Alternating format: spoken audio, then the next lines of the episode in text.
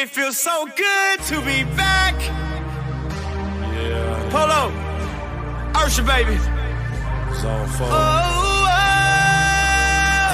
oh. How you doing, oh, Gucci? Zone six. Spot, yeah. Ain't nothing without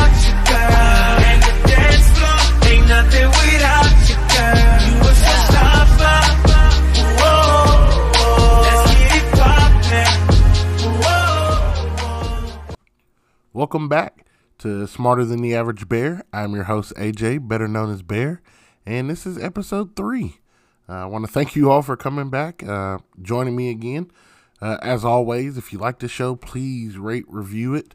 Um, five stars preferably, but uh, anything, any feedback that you can give, I'll totally accept. And uh, we're going to get right into it this week with top five. Top five, no debating. Top five, top five, top five. Thank you, Drake. Uh, I hope the intro didn't give it away, but uh, this week's top five is going to be a little bit different here. Uh, I was struggling to put together a theme for this particular episode's top five, and doing a little research, I found out that on January 27th, Usher's hit record, Yeah, will have released 17 years ago um, on the 27th. So, yeah, I'm getting old extremely old because I vividly remember when this record dropped. Uh, and it's it's definitely one of my favorite songs. Uh, obviously, one of Usher's hits. But for the top five today, I'm gonna give you my top five favorite Usher songs. Starting with number five, and uh, I'm gonna say I cheated because I couldn't make a selection here. But um, on number five, I'm gonna go with My Boo slash Nice and Slow. Uh, nice and Slow dropped when I was in elementary school. Um, still a banger. If you've never said uh, seven o'clock on the dot and you're in your drop top cruising the streets, yeah, then I can't trust you. Um, and everybody already knows the duet with uh, Usher and Alicia Keys was tremendous. Uh, I think it's probably one of those favorite prom songs, wedding day songs, uh, dancing with somebody you love songs. So that definitely had to make the list. So those two are coming in at number five. At number four, we're gonna have "Love in This Club." I personally picked the remix version because I think it's better, uh, and Lil Wayne snapped on it, and Beyonce as well. But um, either version, whatever whatever floats your boat on this one, and whatever version you would prefer, that's perfectly fine. Um, but I'm gonna go with the remix version for mine. Um, for number three, we're gonna go with "You Don't Have to Call." and this is off Usher's second album, uh, 8701, which I think was probably like at the time, you don't have to call it's probably his earliest club banger, so to speak. Um, still goes. You got Diddy talking shit in the background, which is always hilarious. But um, I just think the video, the song, everything was was one of those that I always refer back to uh, from an Usher standpoint, and it definitely had to make an appearance in my top five. So I think it's fair to slot this at number three. I think that's uh, it's not too high, not too low, uh, so it gives it the right amount of uh, value in my top five. Uh, for number two, I'm gonna go with Superstar. This is off the Confessions album, which I think undoubtedly is is Usher's best album. Um, but I'm going with Superstar, and I think that uh, had it not been for the number one song on this list, I think Superstar would probably be my clear cut favorite song that Usher's ever released. Um, just the way he's singing, uh, hyping up his girl, telling her like she'll be his superstar. I I think that's a tremendous song. Uh, but it has to go to number two because ultimately the greatest song that probably has ever been released as far as uh, just singing and, and, and hoping for your girl back and, and telling her all the wrongs that you've done. Uh, confessions. And I think you guys would probably take back some of my credibility if I didn't say that this was the number one song. Um, gonna be hard to argue this one from from anybody's standpoint.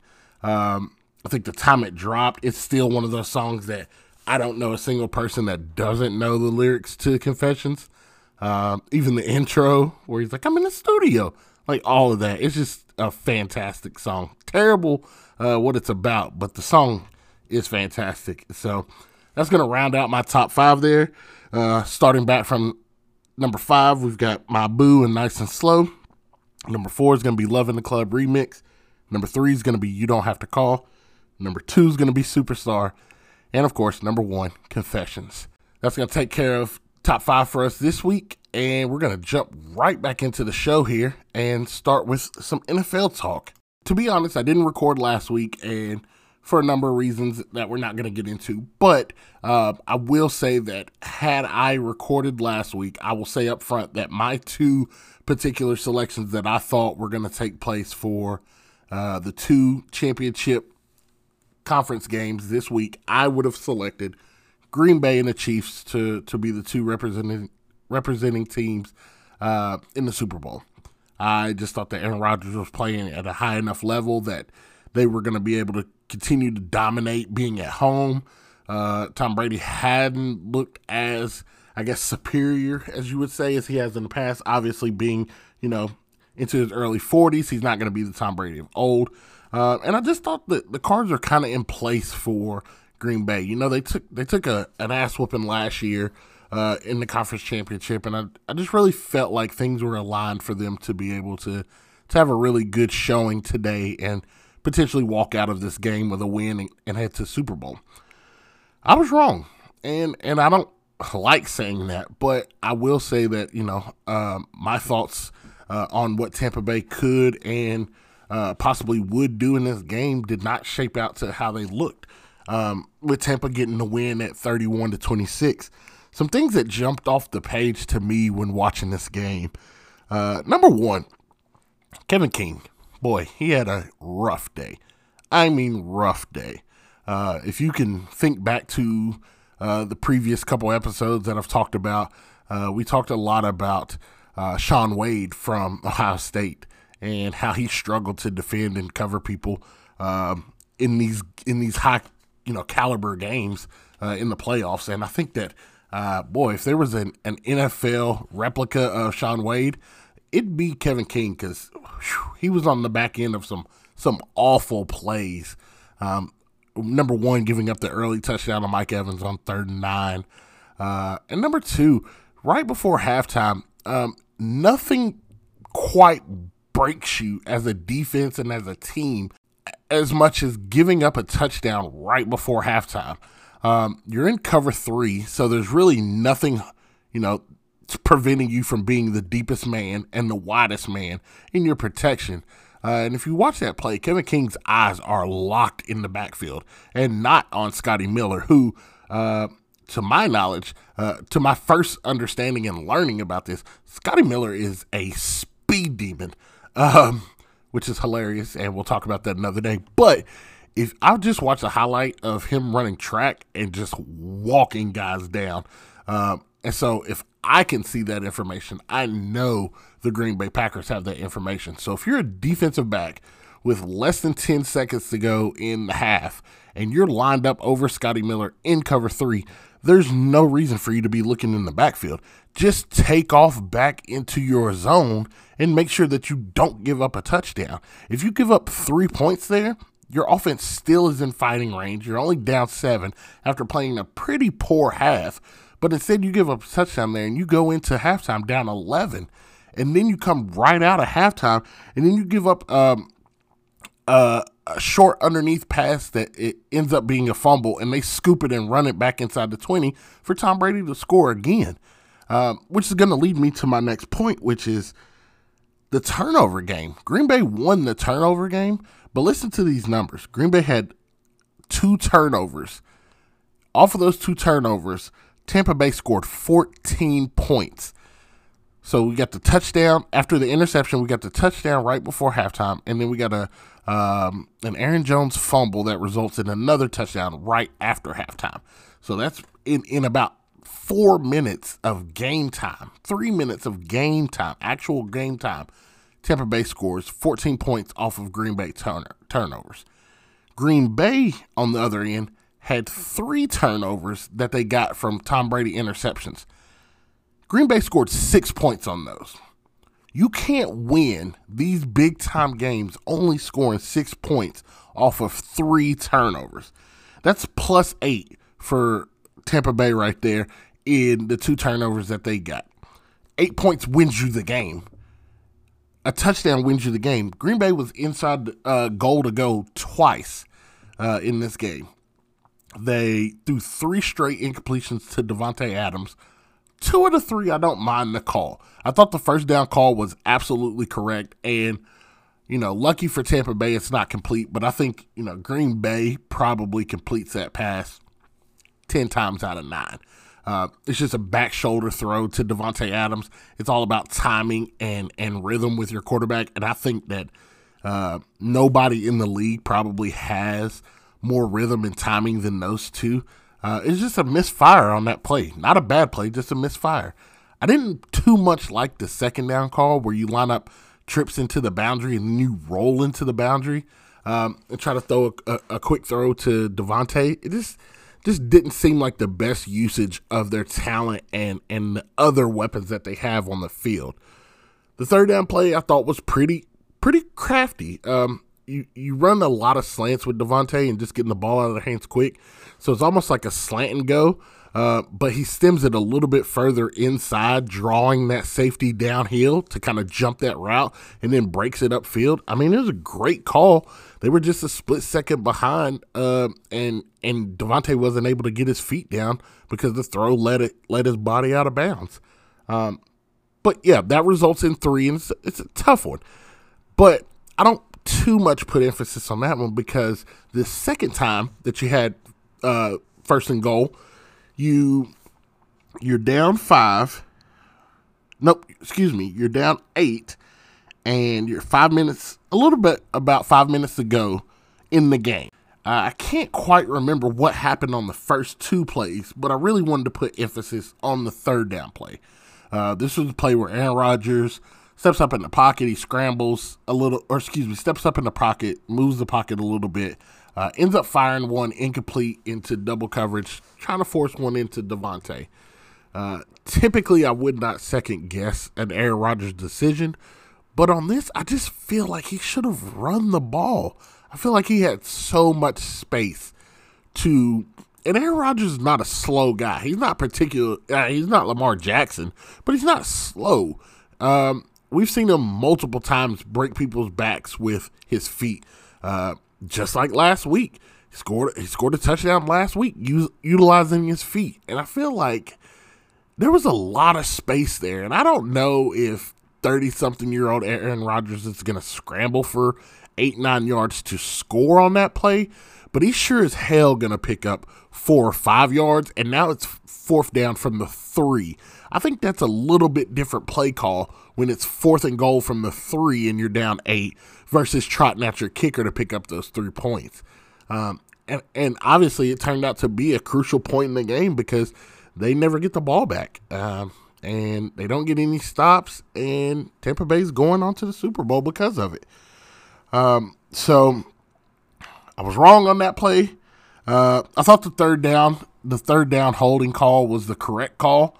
Um, you could argue that they let some go that were even more egregious than that, and you know I'd agree with it. But uh, when it comes down to it, the the official saw that it was a hold and he called it, and you can't be upset with that because that's the right call. All right, and now that we're going to look into the AFC game, which was which had the Chiefs and the Bills, um, this game really pretty much went the way that I had assumed that it was gonna go. I don't have a lot of breakdown and analysis from it. Uh, there are a couple things that I saw, but for the most part, I expected the Chiefs to come out and, and dominate from an offensive standpoint, and they did. Um, when you've got all the talent on offense that they got, they get uh, uh, Edwards-Helaire back. Mahomes is not like on the ground trying to find his eyeballs from a concussion. So like you get him back and he's slightly healthy. I know that he's still got that the turf toe injury, so he's a little bit less mobile than he has been, but ultimately, like if that man has a clear mind on his on his head and he's got you know both arms and can stand upright, like I'm gonna take him nine times out of ten. Um, but one thing that kind of not jumped off the page to me, but one thing that you can't have, uh, and we talked about this in the Notre Dame Alabama game. We talked about this in the Ohio State and Alabama game. When you're playing a high powered offense, you can't, as the underdog, as the less higher powered offense, you can't put up threes. Uh, you can't settle for field goals when you know the guy on the other end is is hunting touchdowns. And I think that's one of the things that that really plagued the Bills. You know, they got close a number of times, and whether it was settling for a field goal um, or throwing interceptions in the red zone, like you just can't give up points or can't give up scoring opportunities to a team that you you ultimately can't stop from scoring. Um, and that's why I say that that game kind of played out the way that I had expected it to on the front end. Um, looking at Josh Allen, I thought that he played decent, um, but I, I do think that the game was a little bit too big for him at the moment. I'm not saying that he won't progress to get there, but you could definitely tell um, he felt a lot more pressure in this game to compete and do well than Patrick Mahomes did. Uh, and I think that, you know, moving forward in his future, when he gets back to this position, he'll have a little bit more um, experience playing in a bigger time game. So it's going to be a little bit easier for him to manage and do things. But I just thought that, you know, he had a pretty mediocre game. Um, from a stats perspective, he was 28 of 48. He threw for 287 with one pick. Uh, and I say that one pick because, I mean, to be quite honest, he probably should have thrown three. Uh, there were two that couldn't have hit the Chiefs defender in any better spot directly in their hands and they dropped it. Uh, but the thing that was kind of glaring to me was the bad sacks that Josh Allen took. Um, and I think that why I say it was glaring is because you watched the the Tampa Bay game early in the day, and you know Brady doesn't always do the the correct thing or the right thing, but he does really really small things that make a lot of difference. And I say that because when when Tampa Bay was up five late in that game, they had set up a backside bubble screen to the wide receiver, and Tom Brady catches the ball and immediately chucks it in the ground.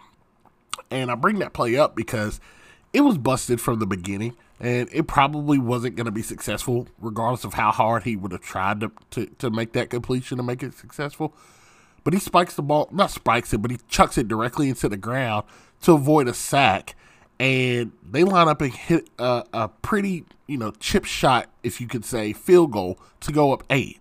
That's important when you're making small plays like that to continue to leave your your your offense and your team in a position where they're able to make those type of plays and scoring opportunities. And Josh Allen just took some really bad sacks that put them behind the markers and down in distance that it's hard to make up when when you only have a run game that outside of Josh Allen, they only had 11 carries combined for three running backs. We know you're you're throwing the football. So if that's the case, like it's a much easier game to defend you when we know you're relying on throwing the ball. Um, and so when you take bad sacks and we know what's coming, it's it's going to be hard to, to get yourself out of that hole. Uh, and I think that that's one thing that you know really stuck out to me, and I think will be uh, an area where you see Josh Allen start to improve next year. Uh, hopefully, like he won't try to. Ex- you you want him to continue to try to extend plays, but you don't want him to do it uh, in the event of going backwards to extend those plays. Uh, you see that a lot with Lamar Jackson, where he'll he'll try to escape backwards to make plays, and a lot of times he gets out of it just because of his his speed. But you know, as you start to have that maturation in a quarterback, you'd like for him to step up into the pressure and then escape through the pocket.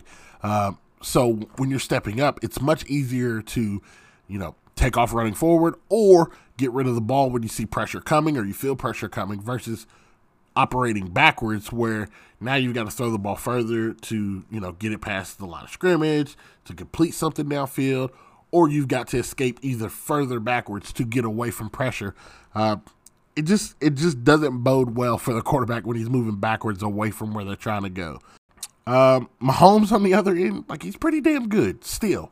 Uh, I know this is this is not any new news to you all, but I mean, comes out after a you know come coming out of concussion protocol, probably still got a really bad foot, uh, and he goes twenty nine to thirty eight throws for 325 yards and three TDs. Um, nothing spectacular, but just, this some of the things that he does to keep plays alive.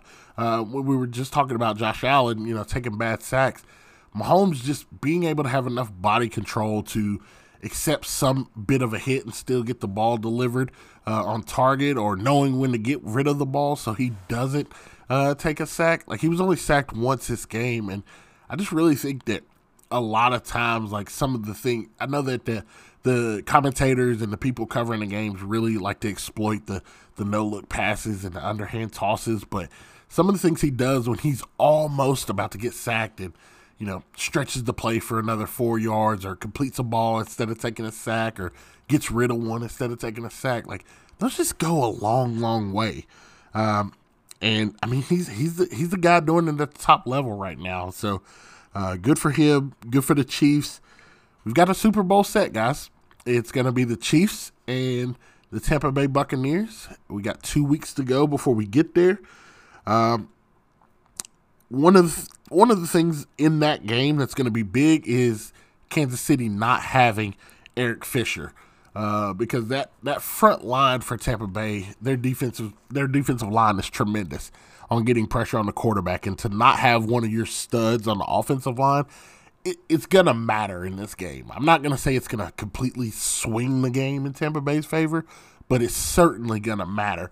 Uh, it'll be something that I'm watching uh, not only as we get close to this game, but in the 60 minutes of the game. Speaking of the Super Bowl, one thing that I would be remiss if I did not speak about it is uh, black head coaches or black coaches in general. Excuse me, not black head coaches, because uh, there's not many of those, but black coaches. Um, we're going into this game, and we've got a plethora of them in in, in extremely important positions for this game.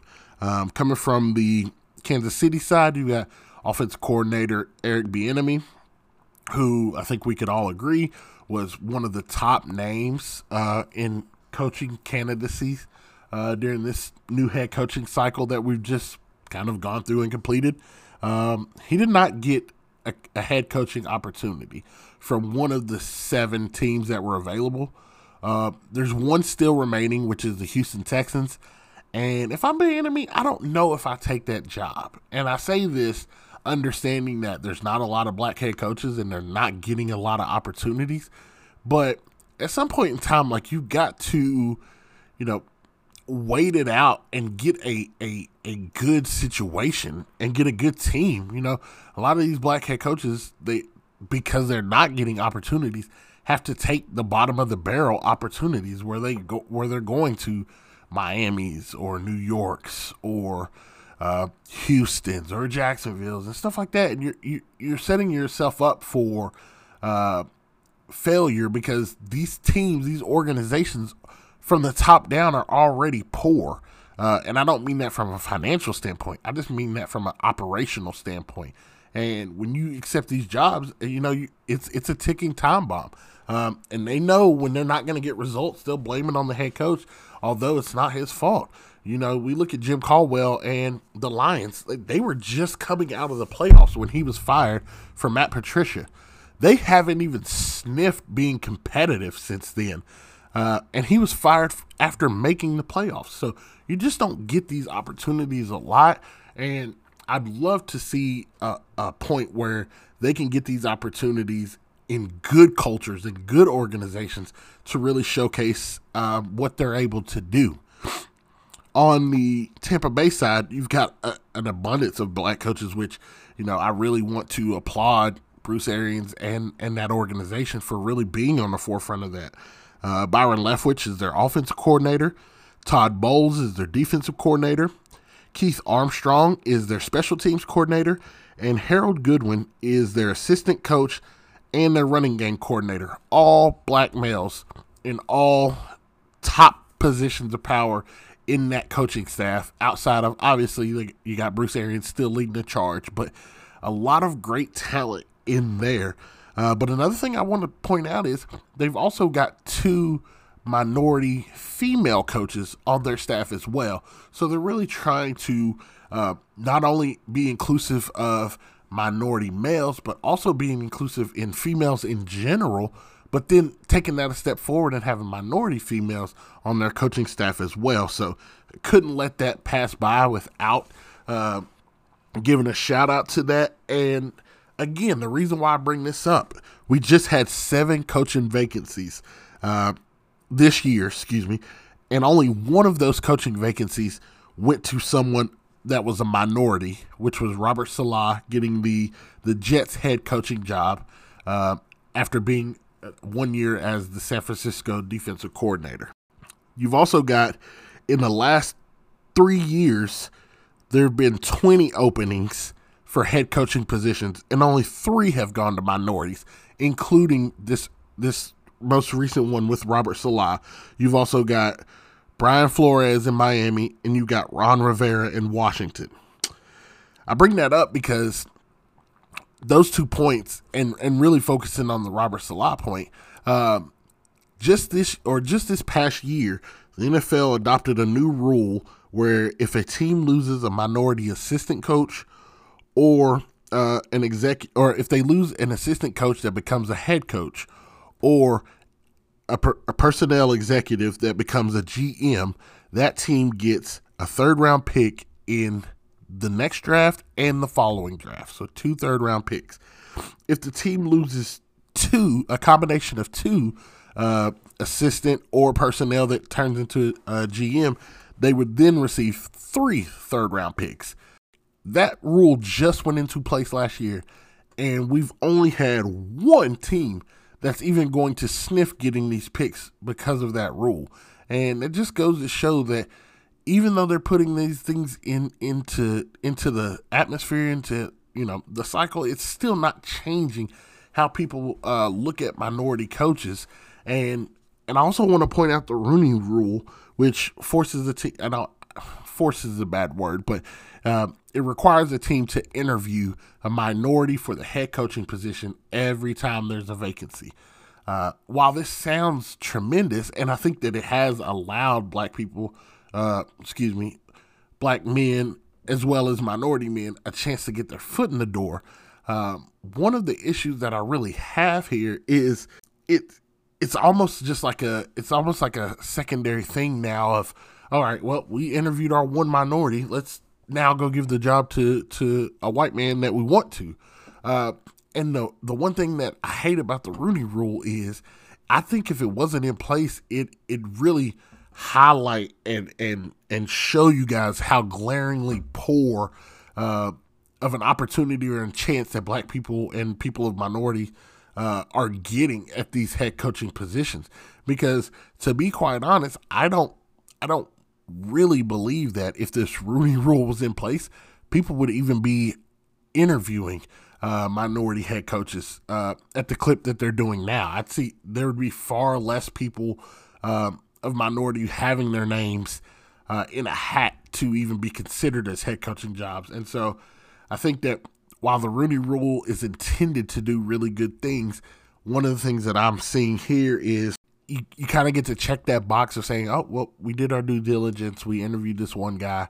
Uh, now we can go on and do what else we want to do. And I really just think that uh, it's sad because I think there's a lot of very, very qualified coaches getting passed up because of the color of their skin, which um, doesn't shock me, but is saddening to see. Um, and unfortunately, like I don't foresee the NFL that's uh, 32 owners are all white. I don't really see it changing um, anytime soon. Take a quick break, and then we'll come back with another little highlighted area that I really wanted to touch on this week and close out the show. All right, we're back with Smarter Than the Average Bear. Um, wanted to take a minute to reflect on something that happened this past week. Um, as you all know, the famous um, baseball player Henry Hank Aaron uh, passed away, and I really wanted to take a second to to really highlight his greatness um, because I think that uh, for a black kid myself that played baseball, like uh, the stories that you would hear about Hank Aaron and, and, and the videos that you would see from back in the day, and the way that all the black baseball players that were in the national or that were in the the major leagues would talk about Hank Aaron, you know, really got to process like how tremendous he really was and how much of a, um, a, a an idol and a and someone that you would look up to as a role model he really was. And so, I wanted to take a minute to reflect on some of the greatness that came with with what he provided to the game. In 1982, he was finally selected into the Hall of Fame after a 21 year career. Uh, in that career, he had one MVP, but he also finished third six times. Uh, and over the course of his career, right now he ranks top 10 uh, all time in, in MVP votes gathered or collected. So, although he only had one, obviously he was in the conversation uh, a number of times uh, over the course of his career. Uh, as you all know, or are probably familiar with, he had 755 home runs, um, which was the record that stood for so long until Barry Bonds broke it. Uh, but one thing that I thought that was that was really eye opening in this was uh, probably the home run you all have seen the most was the home run for 715, which broke the then uh, home run total and King Babe Ruth's record of 714.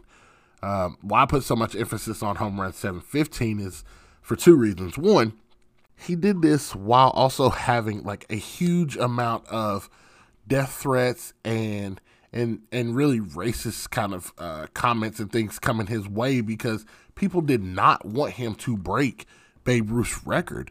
And so I thought that that was like extremely tremendous that, you know, even against those odds and having like that much uh, of people opposed to you doing something, still goes out there and breaks the record. Uh, and then the second point there is if you remember the trot, as he turns second, yeah, uh, two white guys just run up and pat him on the back, and, and, they're so excited to, to be that close to Hank Aaron and, and patting him on the back and, and really celebrating that 715th home run with him. And yeah, I just can't quite imagine that ever happening again. Like, how did two people get from the stands, not just a baseball game, any game, and really get that close to someone who uh, had just broken a record that all eyes are on without like getting shot, tackled, you know, tased, clothesline, anything. That's it's wild to me, and I think that that's what makes that video even more memorable. Is like you just see like the the the excitement of those two guys as they get on the field and they get to you know pat Hank Aaron on the back and run like 20 feet with him while he's having this this glorious celebration of breaking the the all time home run record. Uh, during his career, he had 3,771 hits. That's tremendous not only for the amount of hits, but it's also tremendous because if you take away every one of his home runs, he still has over 3,000 hits in a major league career. That's it's just it's mind blowing to even like consider those numbers. Along those same lines, he's the only player in Major League Baseball history to have hit 20 home runs in 20 consecutive seasons. That's insane to me. That's insane to me. This man hit 20 home runs 20 times. No one's ever done that. It's mind blowing. Uh, he's a World Series champion. He's a three time Golden Glove winner. He's a two time batting champion. Uh, he's a 25 time All Star, the most all time in, in that efforts. And I know that's kind of weird because I told y'all that he played uh, 21 years. But in from 59 to 62, they had multiple All Star games. And so that's why you see that he has more All Star games than years that he competed in. Still tremendous feat. The only years that he did not appear in the All Star game were his rookie season and his final season. Um, he's also enshrined in the MLB all century team, which, I mean, if you think over 100 years, uh, and for the majority, I would say at least half of those years, uh, black people were not really able to play the game. For him to be elected into that uh, all century team is is an accomplishment and a feat in itself. Here's some other little tidbits that I thought were kind of cool. Some of them statistics, some of them just life things that I, I learned. Um, he dropped out of high school to play in the Negro Leagues. Um, and really, that propelled his career because at that point in time, that's right around the time that Jackie Robinson was breaking the color barrier.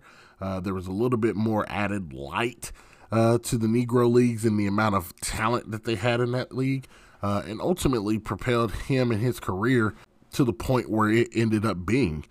Um, I say that because also at 15 years old, he tried out for the Brooklyn Dodgers, wasn't able to make the team, but even at 15, like he knew he was good enough, and that was going to be his his mark in the world and what he wanted to do. So then to come back, drop out of school, and just be like, "Yep, this is what I'm going to put my my entire focus to," uh, is something that I think is outstanding as well. He led the home run. He led the league in home runs for five consecutive years. That's not that wild, but the years that he led the home run or led the league in home runs was his age was 35, 36, 37, 38, and 39. So this man in in the end of his career led the league five consecutive years in home runs. Like that's just out. That's just tremendous. I, I like I can't put it into words like how like that's just not something that you would expect to see or think about this when he retired like we still haven't seen it since that point in time uh, and that's you know he retired prior to me uh, coming into this world. So in my lifetime, I haven't seen anyone get close to this, which is insane. Um, he walked more times than he ever struck out in his career. Again, insane.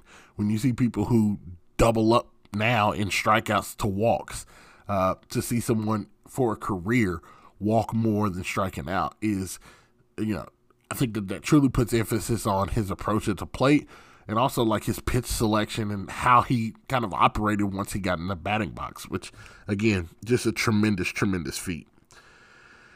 He had 10 seasons of 30 plus home runs and fewer than 65 strikeouts. So again, like he's doing as, as someone who would would be probably ranked as a power hitter, uh, because of where he ended with career home runs, he was still able to be productive at the plate without striking out.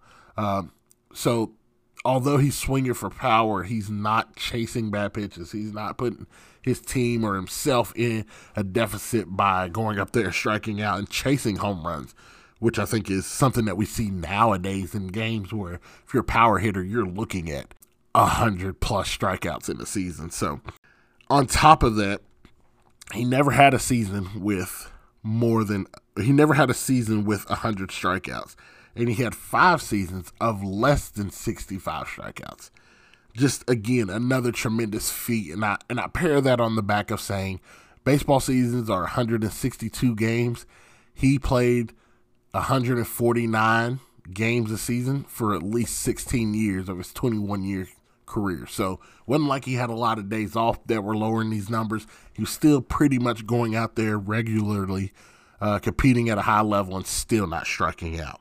He also has 6,856 total bases, which is the most in history. Um, for those of you that are not familiar with the game of baseball, total bases is basically, uh, let's say you hit a double that counts as two bases. If you hit a home run, that counts as four bases. So every time you have a hit, uh, however many bases you touch during that approach is how many total bases you've collected.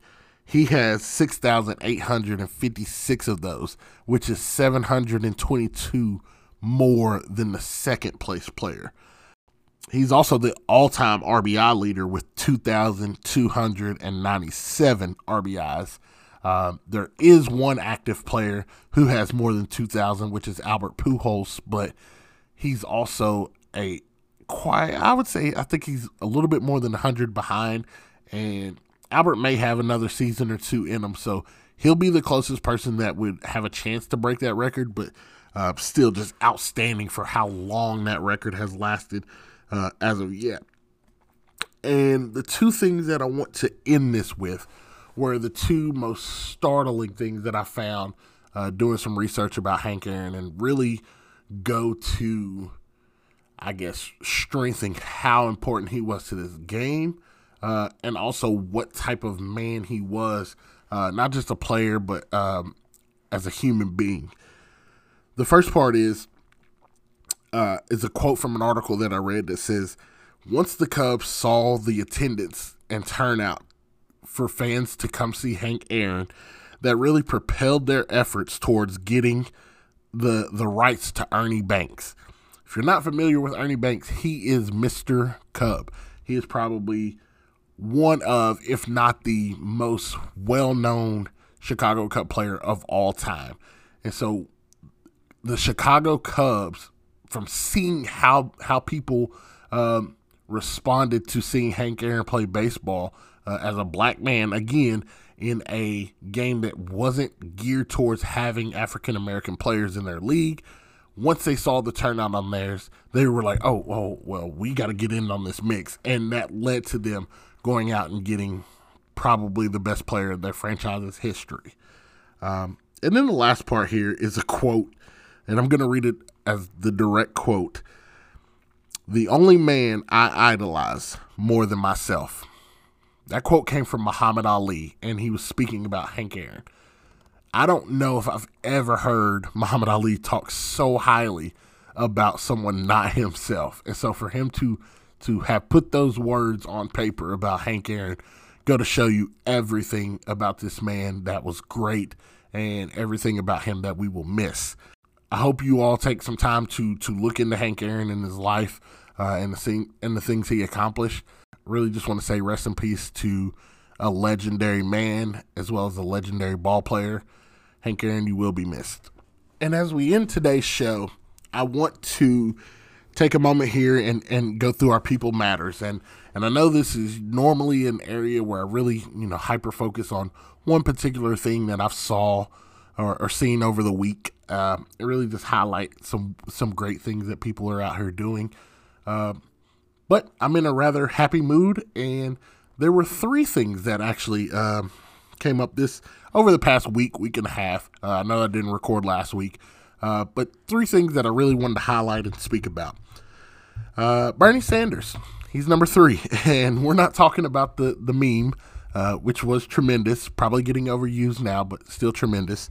Uh, but Bernie Sanders uh, and his team from that meme ended up putting it on a sweatshirt, charged forty five dollars for it, and they sold out immediately. Um, and that's not the feat, but the, the, the greatest part about that is 100% uh, of the money donated for those sweatshirts was given to Meals on Wheels Vermont. Uh, and as someone who has uh, participated in Meals on Wheels a number of times here in Nashville, Tennessee, uh, I can tell you that it's a tremendous, tremendous foundation that does a lot of great things for people that really desperately needed uh, that assistance. And I really can't say enough about Bernie Sanders and his team for having the the the mindset and the approach to say, okay, I know this is something hilarious and funny that the internet loves. Like, let's try to make the best out of this situation, and uh, they're doing that at a high level right now. So, hats off to Bernie Sanders and his team. Uh, that's People Matters 101 right there. Uh, number two is for a man named Gene. I don't have Gene's last name. I apologize for that. Uh, but Gene lives on Skid Row. Uh, and if you know anything about Skid Row, it's one of the um, it's one of the the, the really hyper uh, visualized areas of Los Angeles that um, is home to a lot of, of homeless residents in that city. And um, through some donations and foundations, uh, they were collecting money to help uh, some assistance with uh, the homeless congregation there. But uh, there was a large food donation as well uh, given to the people at this time. Uh, Gene getting this this this abundance of food could have one thousand percent been in the right to be selfish and keep it for himself to uh, to make sure that he had meals that would last him for quite some time and and could really you know help offset some of the hunger issues that he has. But no, that's not what Gene does. Rather than keeping it for himself, he decided to cook meals uh, for other homeless people that were inhabitants of Skid Row. I think that this goes for itself to show just you know the the selflessness of human beings is something that we all could take uh, a page out of Gene's book here and and and try to be a little bit more selfless uh, when it goes to understanding that hey if I've got an abundance there's there's areas where I can share to to not only promote you know what what I would consider is uh, a good deed, but also you know just just taking the time to say like if I've been blessed with something like it's my right, it's it's it's my job to then be a blessing to somebody else on that same kind of token. I wish that I had more information to tell you about how to um, donate to to Gene and other people in or that are that are living in or around Skid Row. Um, I know there's a number of things that you can Google and, and, and secondary steps to take to, you know, provide some assistance. Um, I would implore you, like, take a look and, and try to donate there. I think that, or, or, or try to donate in your city or, or wherever you live. I think that it's something that we all could do and be better about. It's not just donating to people that are homeless, but just taking the time to step back and think about how fortunate we are and look at areas where we can provide some assistance to people in our lives. And number three on this list is Eugene Goodman. And if you're not familiar with Eugene Goodman, he is the black uh, police officer who led rioters away from the Senate chambers during the uh, the racist riots of January 6th. I guess that's what we're going to call it. That's what I'm going to call it. Uh, but Eugene, and there's there's a number of images online of, you know, him trying to protect uh, the Capitol, uh, him having very minimal backup and still trying to perform his job and, and keep, you know, the workers and the people that come to that Capitol and the people that were inside that Capitol safe uh, at a time of some really, the really much needed time of security. There wasn't being had at other places uh, in the Capitol. Eugene stepping forward and doing all of those things, you know, it in a country that not, has not necessarily put uh, black men um, and protected them or put them first, uh, he put the country first in protecting the the Capitol and the people that um, I guess carry out the day to day operations for the country. He put them first and tried to protect them to the best of his capability, and for that, he has now been um, or is now going to be rewarded with a Congressional Gold Medal, uh, which I think is the highest honor that one can receive in America. Um, he was also the personal escort for Kamala Harris. Uh, shout out to Kamala being the first woman, black woman, South Asian woman vice president in United States history. A tremendous feat in itself and something that we will look back on and and and and really break down how much of a groundbreaking um, thing that this this is going to be. But Eugene was was uh, their personal escort, her personal escort, her and her husband's personal escort during inauguration last week, um, and then also he was promoted to deputy sergeant of arms uh, as well. And so I think that that just goes to show, like, man, in, in a crisis, in a moment where Eugene you know, looking out at the faces of a thousand, two thousand, maybe more, just angry, violent people, putting his life on the line for a country that hasn't returned that. For Eugene, I think it, it's really just a tremendous feat and a feat that I, I, I don't think we should overlook because I'd, I'd be hard pressed to say anybody, not not regardless of color, just anybody taking those steps and really just saying like, I'm putting myself second and everything else first. Um, I mean, that's a tremendous feat in itself, and I think that that should be highlighted more and more. And we need more people like that. And so, as we round out our People Matters, um, I'm going to steal a page out of my friend Trill Withers' playbook here, and I'm going to say, hey, as we look into this next week, um, try to do something for someone other than yourself. Um, don't go out hunting for these things but just, you know, I'm sure that, you know, on your day to day, if you're still traveling to work, uh, if you go to the grocery store, um, if you're just walking around your neighborhood and you see someone in your neighborhood, try to do something for somebody else other than yourself this week. Um, and I think that if everybody, and I don't have a ton of listeners, but if everybody that listens to this podcast takes that approach, uh, we can have a lot of people affect and change and hopefully uh, make some good days out of non good days for some people in our lives. Uh, we can start this trend moving forward and, and maybe that gets the ball rolling where everybody does one good deed. And a lot of times, like, you know, you can't run the full mile. You just got to take the first step. And I think this would be the first step. And, you know, just think about that when, when you're living your everyday life this week and, and see if there's a chance for you to uh, potentially do something good for someone else this week. That's going to do it for episode three. I appreciate you all taking some time to listen to me. Again, please, please, please, if you could, rate and review this podcast. Five stars would be tremendous. A review would be tremendous. But any feedback uh, will be taken and much appreciated. Um, and we'll talk to you guys again here soon. See you.